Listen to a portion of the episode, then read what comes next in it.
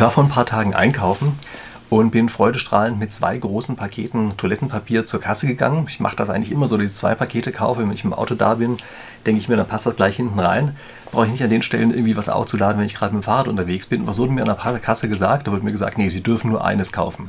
So, das hat mich ehrlich gesagt ein bisschen überrascht, denn ich habe wieder mal gar nicht mitgekriegt, dass offenbar schon wieder eine Klopapierknappheit besteht. Aber dann bin ich zu Hause angekommen, habe bei Instagram mal kurz reingeguckt und siehe da, ich habe gleich eine Frage bekommen, könnte es sein, dass diese Klopapier-Hamsterkäufe eigentlich so etwas ähnliches wie ein Gefangenendilemma sind. So, und wie das so ist, irgendwann lässt einen das dann als Spieltheorie-Professor auch eine solche Frage nicht los und ich habe einfach mal kurz ein bisschen drüber nachgedacht und habe auch dem Fragesteller dann ein kleines Modell zurückgeschickt und das ist das, womit ich Sie also in diesem Video auch ein bisschen beglücken möchte. Ähm, erstmal, was ist eigentlich ein Gefangenendilemma? Also ich möchte jetzt gar nicht auf diese komische ewige Geschichte eingehen. Gefangenendilemma ist eigentlich das, was man von Spieltheorie nach außen hin als einziges kennt. Also wenn man überhaupt irgendwas von Spieltheorie weiß, dann weiß man immer, das Gefangenendilemma, das ist es. Ich verkürze das hier mal ein bisschen. Ein Gefangenendilemma ist also ein Dilemma eigentlich, ein soziales Dilemma.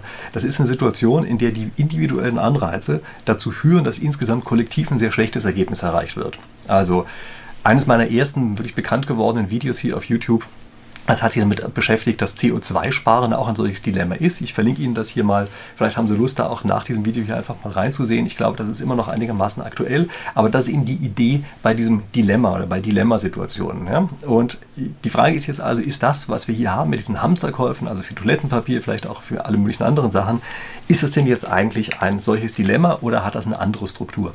Und wie gesagt, ich habe da einfach mal ähm, kleines Modellchen für zusammengebastelt und wie das so ist als Spieltheorie-Professor, ja, muss man das natürlich auf Papier machen.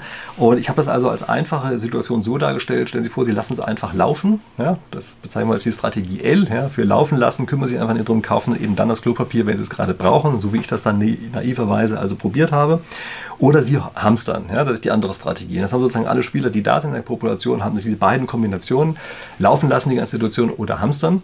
Und wenn alle es laufen lassen, dann normieren wir das einfach mal zu irgendeiner Auszahlung, sagen, das ist sozusagen unser Status quo. Ja? Das ist der Normalfall, den wir haben. Der normalerweise kaufen wir nur dann das Klopapier, wenn wir es gerade brauchen. Und jetzt stellen Sie aber vor, Sie sind der Einzige, der es so laufen lässt und die anderen hamstern. Also so ein bisschen die Situation, in der ich da gerade war also die anderen hamstern, während man selber laufen lässt, dann ist das erstmal für die Hamsterer insofern schlecht, als die halt mehr Klopapier gekauft haben, als sie eigentlich in dem äh, einen Augenblick brauchen. Ja, das hat Lagerraum zu Hause und sowas, aber ist ein kleiner Nachteil, kein so irrsinnig großer, wie bei den anderen, die jetzt also vor leeren Regalen stehen und äh, statt Klopapier einen Gartenschlauch zu Hause benutzen müssen.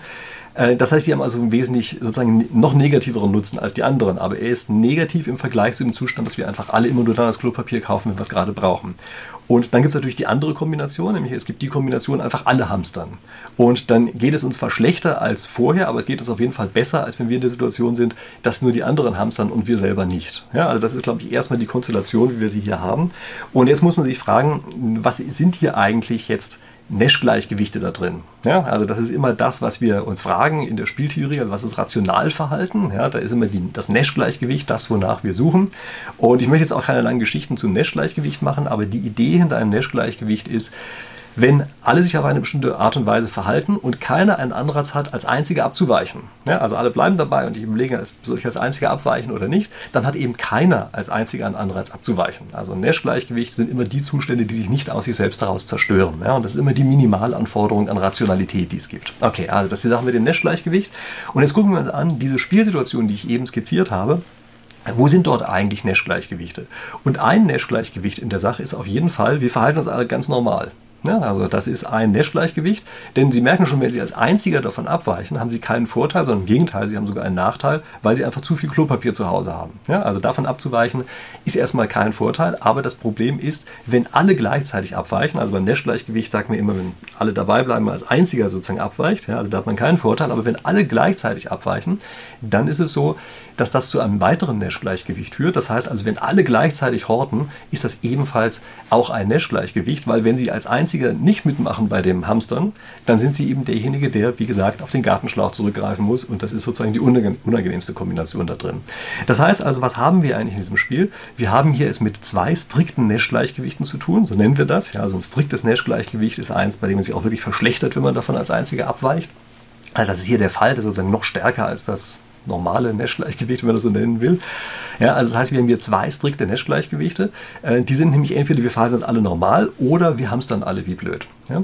Und das eine Gleichgewicht ist aber erkennbar besser als das andere. Also alle kriegen eine höhere Auszahlung in dem einen Gleichgewicht, in dem wir uns normal verhalten. Ja? Also dieses Hamstergleichgewicht ist zwar ein Gleichgewicht, aber es führt zu einer geringeren Auszahlung als das normale Gleichgewicht, was wir haben. Und das ist wahrscheinlich auch der Grund, weshalb eben viele äh, jetzt das Gefühl haben, das ist sowas wie eine Dilemmasituation. Ja? Aber es ist ja tatsächlich nicht so, denn bei einer Dilemmasituation sind wir, werden wir sozusagen zwingend aus individueller Sicht in die eine Richtung gedrückt, die schlecht für das Kollektiv ist.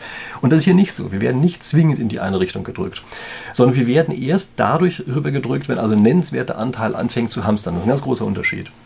Und was ist jetzt die Situation, in der wir uns hier befinden? Sie werden es kaum glauben, wenn Sie den Namen dieses Spieles hören.